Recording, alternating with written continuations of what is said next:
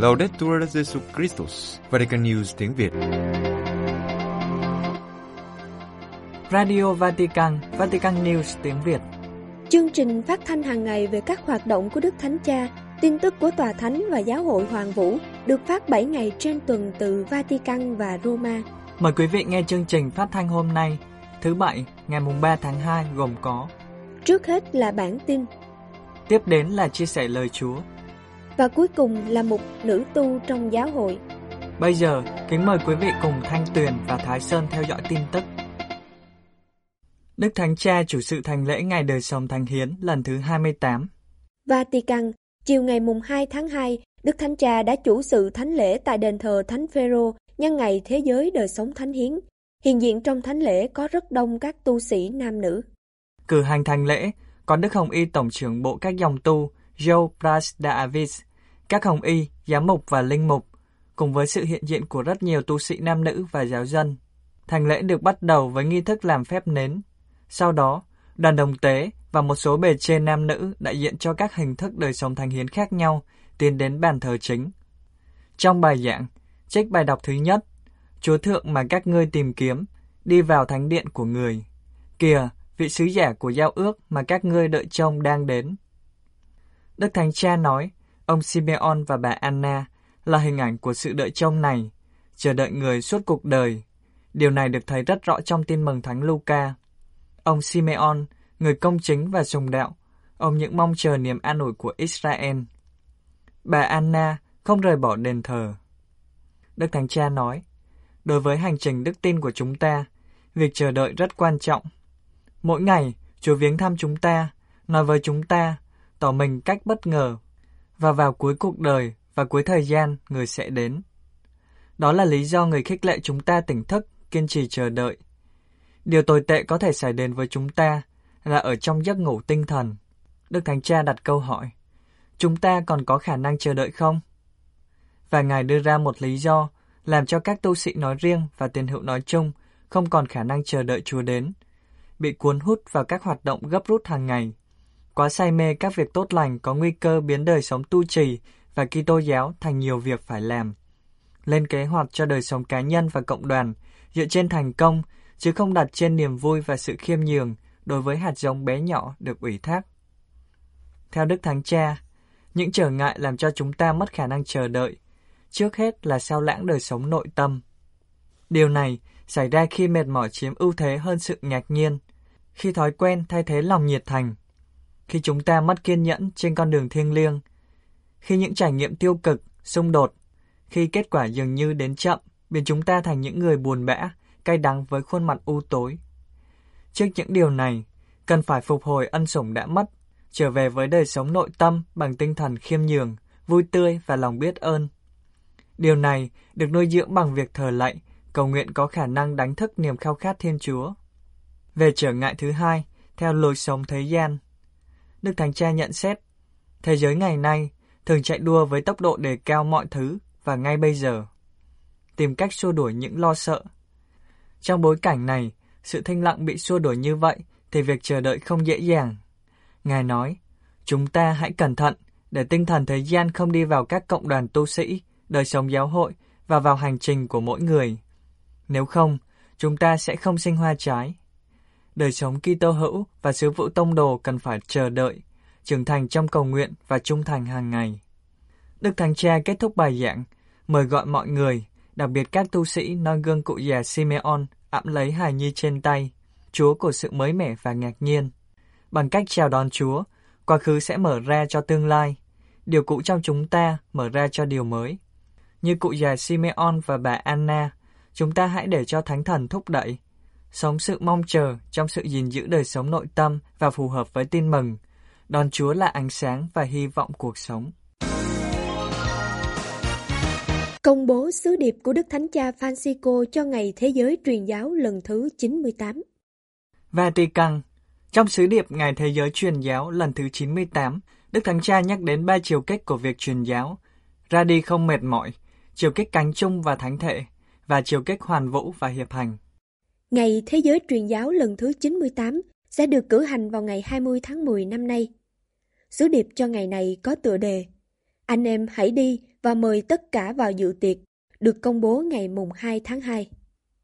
Từ lời mời gọi trong dụ ngôn tiệc cưới, Đức Thánh Cha suy tư về một số khía cạnh quan trọng của việc loan báo tin mừng.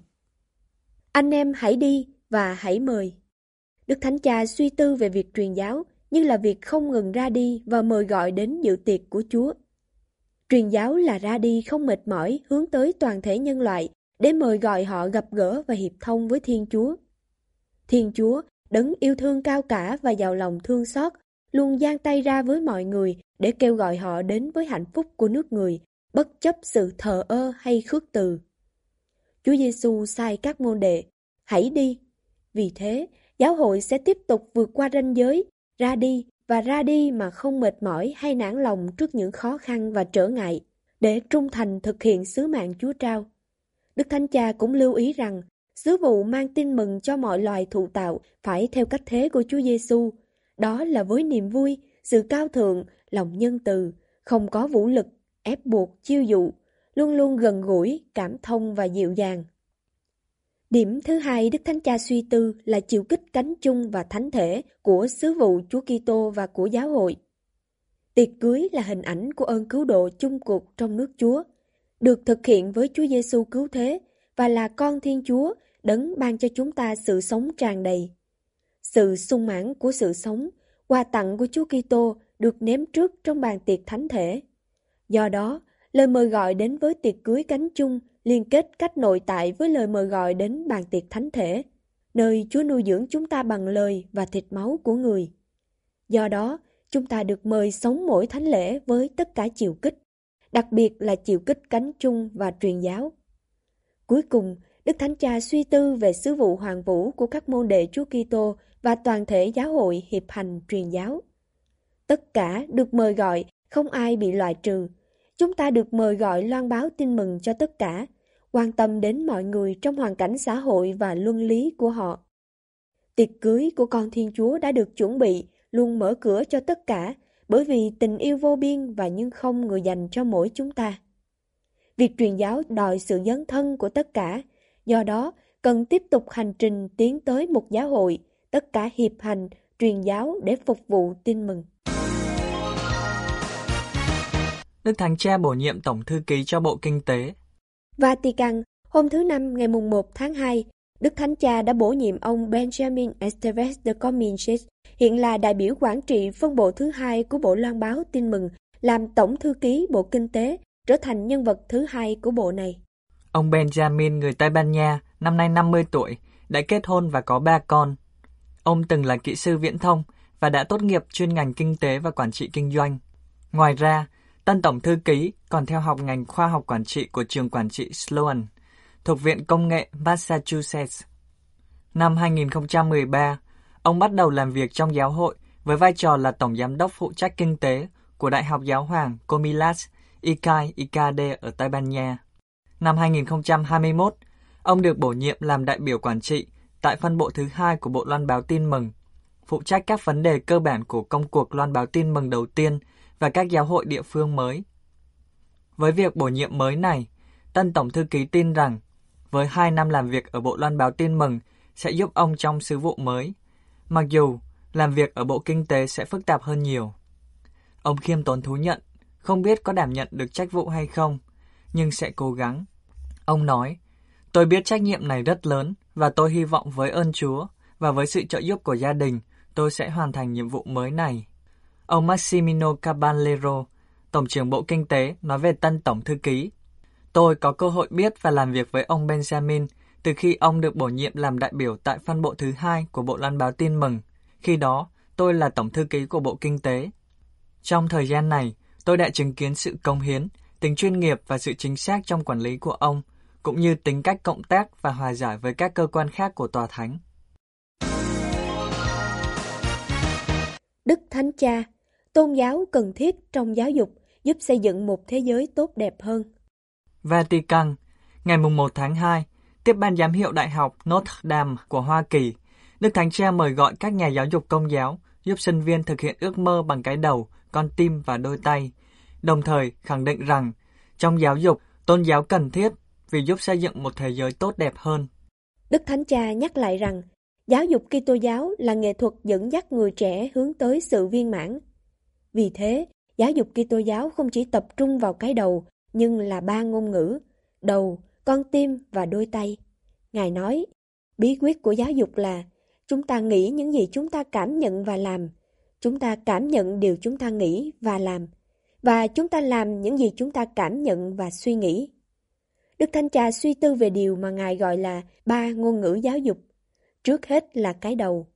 Về bản chất, Đại học Công giáo cam kết theo đuổi phát triển kiến thức qua học tập và nghiên cứu. Trong thế giới toàn cầu hóa, điều này đòi hỏi phải có cách tiếp cận hợp tác và liên ngành, hợp nhất các lĩnh vực nghiên cứu. Thực tế, những nỗ lực giáo dục do các tổ chức công giáo thực hiện dựa trên niềm tin vững chắc vào sự hài hòa nội tại giữa đức tin và lý trí. Từ đó nảy sinh tầm quan trọng của sứ điệp Kitô giáo đối với mọi lĩnh vực của đời sống cá nhân và xã hội. Về ngôn ngữ thứ hai, con tim, Đức Thánh Cha nhấn mạnh rằng nếu chúng ta suy nghĩ và không cảm thấy thì chúng ta không phải là con người. Do đó, Đại học mời gọi đồng hành với người trẻ bằng sự khôn ngoan và tôn trọng trên tất cả các nẻo đường cuộc sống và giúp họ vuông trồng một thái độ cởi mở đối với tất cả những gì là chân thiện mỹ.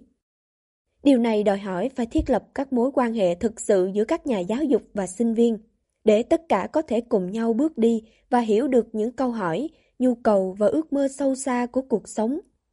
Bên cạnh đó, còn phải thúc đẩy đối thoại và văn hóa gặp gỡ để mọi người có thể học cách nhận ra và yêu thương nhau như anh chị em là con của cùng một Thiên Chúa. Ngôn ngữ cuối cùng là đôi tay. Đức Thánh Cha nói, Giáo dục công giáo dấn thân xây dựng một thế giới tốt đẹp hơn, dạy về sự chung sống, tình liên đới huynh đệ và hòa bình. Chúng ta không thể tiếp tục khép kín trong những bức tường hay giới hạn của các tổ chức của mình, nhưng phải cố gắng đi ra vùng ngoại vi để gặp gỡ và phục vụ Chúa Kitô nơi người lân cận. Các giám mục Ấn Độ ra mắt ứng dụng kết nối công giáo dành cho các tín hữu.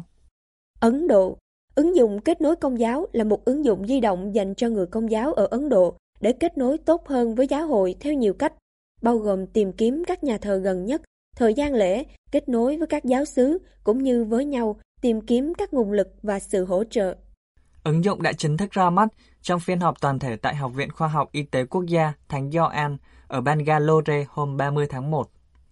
Trong một tuyên bố, Hội đồng Giám mục giải thích rằng ứng dụng này phục vụ như một nền tảng toàn diện, cung cấp truy cập vào các nguồn thiêng liêng, tin tức liên quan và một loạt các dịch vụ đời sống công giáo, bao gồm bảo hiểm y tế, giáo dục, việc làm và hỗ trợ khẩn cấp. Ngoài ra, người dùng có thể thuận tiện xác định vị trí các nhà thờ gần đó và truy cập các dịch vụ khác nhau do giáo hội Ấn Độ cung cấp. Ứng dụng nhằm mục đích cung cấp cho người dùng thông tin về sự phát triển của địa phương, một tính năng nhằm nâng cao ý thức cộng đồng và kết nối giữa các người dùng, bất kể vị trí địa lý của họ. Công cụ này cũng sẽ giúp người công giáo kết nối với các giáo sứ và các giáo phận của họ, vì ứng dụng này cung cấp một trang dành cho giáo sứ của tôi và giáo phận của tôi với các phần thông tin, sự kiện, thông cáo, thông báo và cáo phó. Người dùng ứng dụng có thể chọn giáo sứ và giáo phận của họ trong quá trình đăng ký. Ngoài ra, ứng dụng còn có phần về các ủy ban của Hội đồng Giám mục Ấn Độ, giới thiệu các hoạt động, các khóa đào tạo và chương trình của họ. Nền tảng tương tác cho phép các ủy ban trực tiếp nêu các sáng kiến của họ, từ đó tối đa hóa phạm vi tiếp cận và tác động của các chương trình khác nhau của Hội đồng Giám mục Ấn Độ. Giáo hội tại thành phố Basra có thể biến mất khi tín hữu di cư đi nơi khác. Iraq Giáo hội tại thành phố Basra ở miền nam Iraq đang biến mất khi trong số 7.000 gia đình từng tạo nên cộng đoàn, ngày nay chỉ còn lại 350. Và trong số 17 nhà thờ này, ít nhất 7 nhà thờ bị đóng cửa và hai nhà thờ khác bị đốt cháy. Giáo hội tại Basra đang biến mất như đang xảy ra ở phần lớn các nơi ở Iraq. Hầu hết các nhà thờ trong thành phố trung tâm quy chiếu của một khu vực giàu dầu mỏ.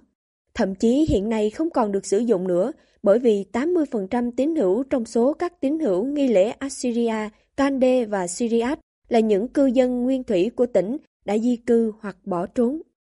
Một số người đã tìm nơi ẩn náu ở phía Bắc Ở khu vực người Cút ở Iraq, nơi tình hình tương đối yên tĩnh hơn, bất chấp các cuộc tấn công của Thổ Nhĩ Kỳ và Iran chống lại người Cút vẫn tiếp tục trong những tuần gần đây và không tha cho các Kitô hữu. Những người khác đến các cộng đồng hải ngoại rộng lớn hiện nay ở Bắc Mỹ, châu Âu hoặc Australia. Rudan Aram Sabat, thành viên của Tổng giáo phận nghi lễ Kande ở Basra và miền nam Iraq, giải thích với trang tin của người Cút. Họ cảm thấy bị đe dọa, đây là lý do tại sao các Kitô hữu di cư. Mỗi khi có cơ hội, họ nắm lấy nó và rời đi.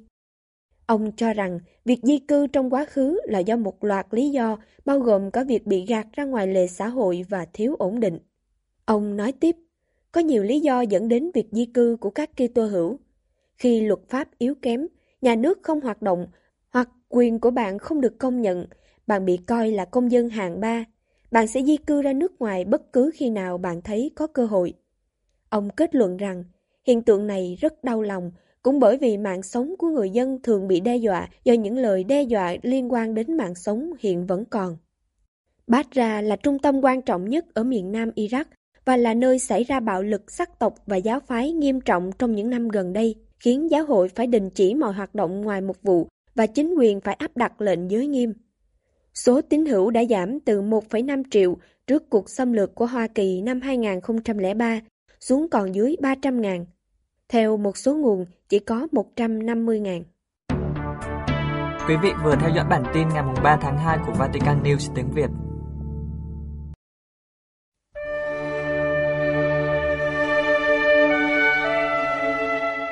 Vatican News tiếng Việt Chuyên mục Chia sẻ lời Chúa Cha Bartolomeo Nguyễn Anh Huy dòng tên chia sẻ lời Chúa Chúa Nhật thứ năm mùa thường niên.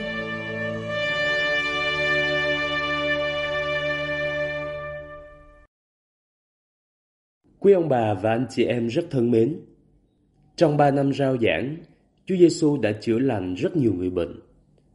Và câu chuyện về bà mẹ vợ ông Simon bị cảm sốt có thể nói là một trong những phép lạ đầu tiên của người. Cảm sốt như chúng ta biết là một thứ ờ, triệu chứng à, có thể nói tạm gọi là bệnh tuy không nặng nhưng đôi khi có thể gây chết nơi những người già cả hoặc những người đang có thể trạng yếu. Như vậy, vấn đề bệnh ở đây không phải là tất cả, nhưng vấn đề ai đang là người bệnh cũng cần được quan tâm. Với Chúa Giêsu, con Thiên Chúa làm người, thường thì người chỉ cần một lời nói, phán một lời thôi là đủ để có thể chữa lành cho tất cả các thứ bệnh tật trên trần gian này. Thế nhưng ở đây, quý ông bà và anh chị em thấy có một điều thú vị, đó là Thánh sử Marco chỉ ra cho chúng ta biết Chúa Giêsu đã dùng nhiều cử chỉ để thực hiện phép lạ chữa lành này. Đó là gì ạ? À? Thưa, người tiến lại gần, cầm tay bà và nâng đỡ bà dậy. Từ bản chất thì đây không phải là các hành động để chữa bệnh của một bác sĩ, mà đơn thuần đó là những cử chỉ thể hiện sự yêu thương, quan tâm của Chúa Giêsu dành cho người bệnh. Nhận được sự yêu thương từ Chúa, bà mẹ vợ ông Simon liền khỏi sốt. Có lẽ câu chuyện về việc Đức Giêsu chữa lành bà mẹ vợ ông Simon bị cảm sốt cũng khá là gần gũi đối với người Việt Nam chúng ta nói riêng cũng như đối với người dân trên toàn thế giới nói chung khi mà chúng ta ngẫm lại kinh nghiệm trong đại dịch Covid. Trên các phương tiện truyền thông, chúng ta thường xuyên nghe thấy nào là test, cách ly, bệnh viện giả chiến. Các nhà chuyên môn và người hữu trách thì tuyên bố rõ ràng đây là một cuộc chiến. Tuy nhiên, để chiến đấu cứu giúp người bệnh, người ta không chỉ cần thuốc men, máy móc, khẩu hiệu hay là quyết tâm là đủ. Những người bị bệnh, những người bị cách ly, điều họ cần trước nhất đó là sự quan tâm, yêu thương, chia sẻ từ mọi người xung quanh. Chúng ta đừng quên rằng có những sự cách ly giết chết con người dần dần từ tâm hồn cho đến thể xác. Có những cô bác lớn tuổi không biết dùng điện thoại, họ đã quen với hơi ấm của con, của cháu, họ chưa cách ly khỏi gia đình bao giờ, chắc chắn họ sẽ rất khó sống trong những cái cuộc cách ly thiếu tình thương mà không nhất thiết phải là cuộc cách ly vì mùa dịch. Người miền Nam có một cái tên à, gọi những nơi chữa bệnh nghe có vẻ hay và thấm hơn nhiều hai cái từ bệnh viện. Đó là từ nhà thương. Một từ rất quen thuộc, gần gũi, nhà thương.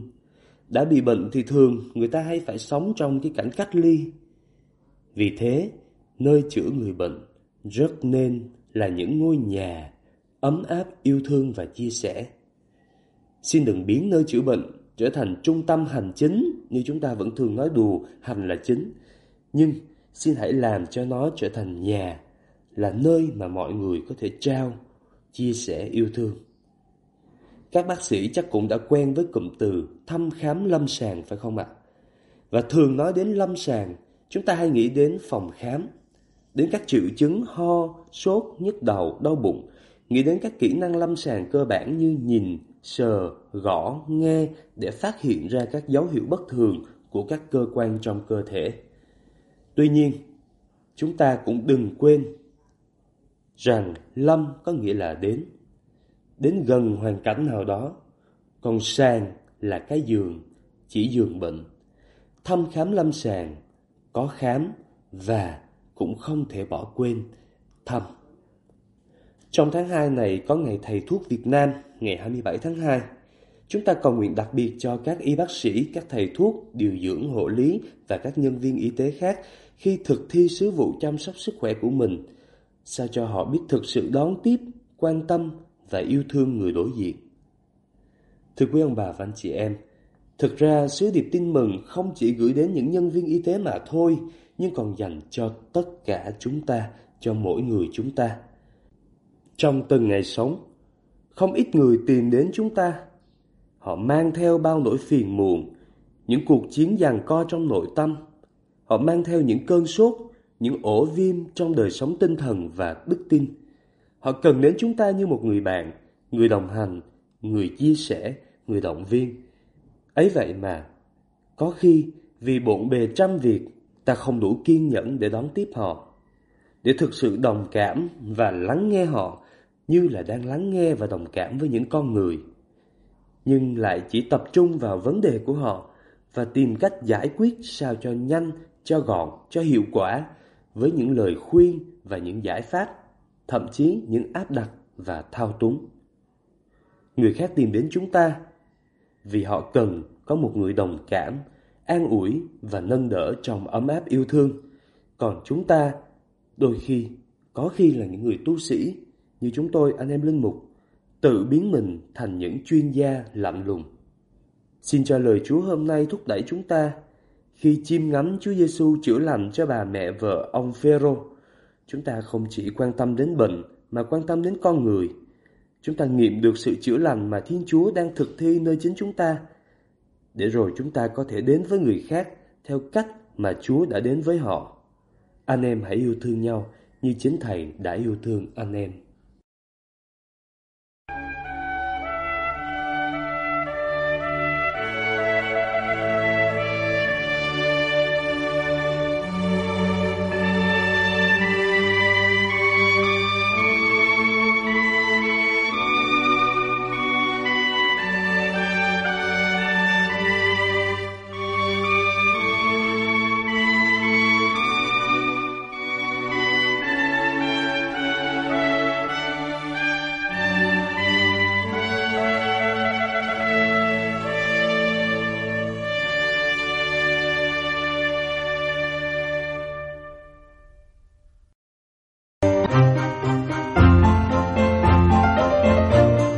Vatican News tiếng Việt, Chuyên mục Nữ tu trong giáo hội.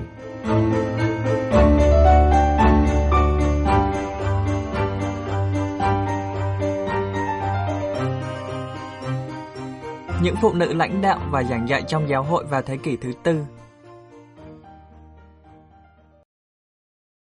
Đời sống tu trì như chúng ta biết ngày nay, cả đời sống chiêm niệm lẫn hoạt động tôn đồ đã phát triển qua hơn hai thiên niên kỷ. Ở phần 3 trong số 4 bài viết này, Sir Christine Shan phân tích sự đóng góp của các nữ Kitô hữu nổi bật trong thế kỷ thứ tư, những người với việc thành lập các đan viện đã đặt nền móng cho đời sống của các nữ tu ngày nay. Thế kỷ thứ tư bắt đầu bằng cuộc bách hại Kitô hữu cách khốc liệt, đặc biệt là ở phương Đông, sau khi đón nhận Thiên Chúa của Kitô giáo và sau một thời gian dài tranh giành quyền lực, Constantino trở thành hoàng đế vào năm 324 sau công nguyên. Trong giai đoạn này, giáo hội vươn đến mức độ quyền lực trần thế và ảnh hưởng chưa từng có nhờ sự ưu ái của hoàng đế Constantino, các con của ông và mẹ của ông, Thánh Elena. Các giáo sĩ cũng nhận được những khoản trợ cấp xa hoa từ những nữ Kitô hữu quý tộc như Olympia, Melania và Paula. Các cộng đồng Kitô giáo mà cho đến lúc đó vẫn quy tụ trong những ngôi nhà lớn, giờ đây đã ở trong những khu vực công cộng xa hoa. Những thay đổi này làm gia tăng thêm những căng thẳng về hoạt động mục vụ công khai của các nữ Kitô hữu. Thế kỷ thứ tư cũng chứng kiến một xu hướng đáng lo ngại là liên kết nữ giới với lạc giáo, mặc dù cả Kitô hữu nam và nữ tham gia vào những cách giải thích khác nhau về Kitô giáo, cuối cùng đều bị coi là dị giáo. Phụ nữ đặc biệt có nguy cơ bị coi là dị giáo và bị nghi ngờ là không trong sạch nếu họ đảm nhận vai trò thầy dạy. Đây là bối cảnh giáo hội mà trong đó các giáo mẫu ở thế kỷ thứ tư đã sống và làm chứng. Phần trình bày sau đây là trình tự thời gian ngắn gọn nhưng đầy ý nghĩa về cuộc đời của họ cũng như cách họ và cộng đoàn của họ thực thi quyền bính trong giáo hội trong thời giáo hội sơ khai. Thông tin về những phụ nữ sống vào thế kỷ thứ tư như Marcella, Paula, Macrina, Melania cả và Olympia chủ yếu đến từ tài liệu của những giáo sĩ uyên bác Thánh Geronimo, Gregorio thành Nissa, Palladio và Gioan Kim Khẩu, những người đã viết về họ. Chúng ta có hai văn bản được viết bởi phụ nữ của Proba và Ezeria. Proba đã phỏng theo hàng trăm tác phẩm văn xuôi của Vigilio, rất được người Roma yêu thích, đã kể lại lịch sử Kitô giáo với mục đích truyền giáo cho những chàng trai trẻ quý tộc Proba đã tạo ra một công cụ truyền giáo đa văn hóa có ảnh hưởng đến các Kitô hữu qua nhiều thế hệ. Còn Egeria đã viết nhật ký du lịch cho các chị em của mình, trong đó mô tả hành trình của cô đến những địa điểm thánh thiên ở phương Đông. Trên đường đi cô đã gặp người bạn rất thân thiết của cô, nữ phó tế thánh thiện Mathana. Vị này điều hành một đan viện gồm cả nam và nữ, gần đền thờ Thánh Thekla ở Thổ Nhĩ Kỳ. Mathana là một ví dụ hiếm hoi về một nữ phó tế thực thi quyền điều hành đối với cả Kitô hữu nam và nữ. Trong khi Thánh Basilio ở phương Đông và Thánh Geronimo ở phương Tây thường được cho là người có công trong việc phát triển đời sống đăng tu, thì hai phụ nữ Macrina và Marcella đã bắt đầu sống thực hành lối sống Kitô giáo mới này trước cả những người nam. Macrina đã thành lập một đan viện tại Anissa ở Tiểu Á, nơi đã trở thành nguyên mẫu cho quy luật đan tu, được anh trai của bà là Thánh Basilio viết. Thánh Basilio sau này được coi là cha đẻ đời sống đan tu, nhưng Macrina chắc chắn là người mẹ khai sinh ra nó, với ảnh hưởng trong tư cách là linh hướng, bà đã ảnh hưởng sâu sắc đến các anh em thần học gia của bà, Thánh Gregorio và Basilio, những người đã hoàn thiện đạo lý về Chúa Ba Ngôi. Marcella tập hợp các phụ nữ để nghiên cứu kinh thánh và cầu nguyện tại ngôi nhà quý tộc của bà trên đồi Aventino 40 năm trước khi Thánh Geronimo đến Roma. Sau khi Thánh Geronimo trở về từ Jerusalem, các linh mục ở Roma nhờ Marcella tư vấn để giúp hiểu rõ các văn bản kinh thánh. Paula đã thành lập hai đăng viện ở Bethlehem, một dành cho phụ nữ và một dành cho nam giới. Bà đã giao đăng viện nam cho các đăng sĩ và chính ở đó, nhờ sự hỗ trợ của bà, Thánh Geronimo đã hoàn thành bản dịch kinh thánh tiếng Hy Lạp sang tiếng Latin. Thánh Geronimo kể với chúng ta rằng kiến thức về tiếng Do Thái của Paula vượt xa kiến thức của Ngài. Melania cả đã dẫn dắt một giáo sĩ nổi tiếng, Eva Grio, trở về với lời tuyên thệ sống độc thân, dạy dỗ cũng như giúp những người nam theo đạo. Bà là người có công trong việc giải quyết cuộc ly giáo liên quan đến 400 tu sĩ ở Antiochia, chiến thắng những kẻ lạc giáo chối bỏ Chúa Thánh Thần. Bà đã tài trợ và đồng sáng lập một đan viện cho cả nam và nữ trên núi Ô Liêu, nơi cộng đoàn của bà tham gia vào việc nghiên cứu sách thánh, cầu nguyện và các công việc bác ái. Olympia được giám mục Nectario ở Constantinople phong chức phó tế, đã sử dụng khối tài sản kết xù của gia đình mình để hỗ trợ giáo hội và phục vụ người nghèo. Bà thành lập một đan viện lớn gần đền thờ Hagia Sophia, nơi có ba người nữ trong dòng họ cũng được phong chức phó tế. Các phụ nữ Roma cổ thuộc các gia đình quyền quý sớm gia nhập đan viện và số nữ đan sĩ tăng lên 250 người. Đây chỉ là một vài ví dụ về các phụ nữ thế kỷ thứ tư có cộng đoàn là tiền thân của đời sống tu trì đương đại. Chứng tá và thẩm quyền của họ trong giáo hội đã ảnh hưởng rất nhiều đến các cộng đồng Kitô giáo ở thời đại của họ cũng như những cộng đồng trong thời gian sau đó. Vào thời điểm một số giáo sĩ cấm họ thuyết giảng nơi công cộng và muốn họ ở nhà hơn, có bằng chứng cho thấy có những Kitô hữu ở thế kỷ thứ tư đã thực thi quyền bính, lên tiếng về các vấn đề quan trọng của giáo hội, dạy dỗ cả nam giới và phụ nữ và làm chứng một cách tự do về Đức Kitô.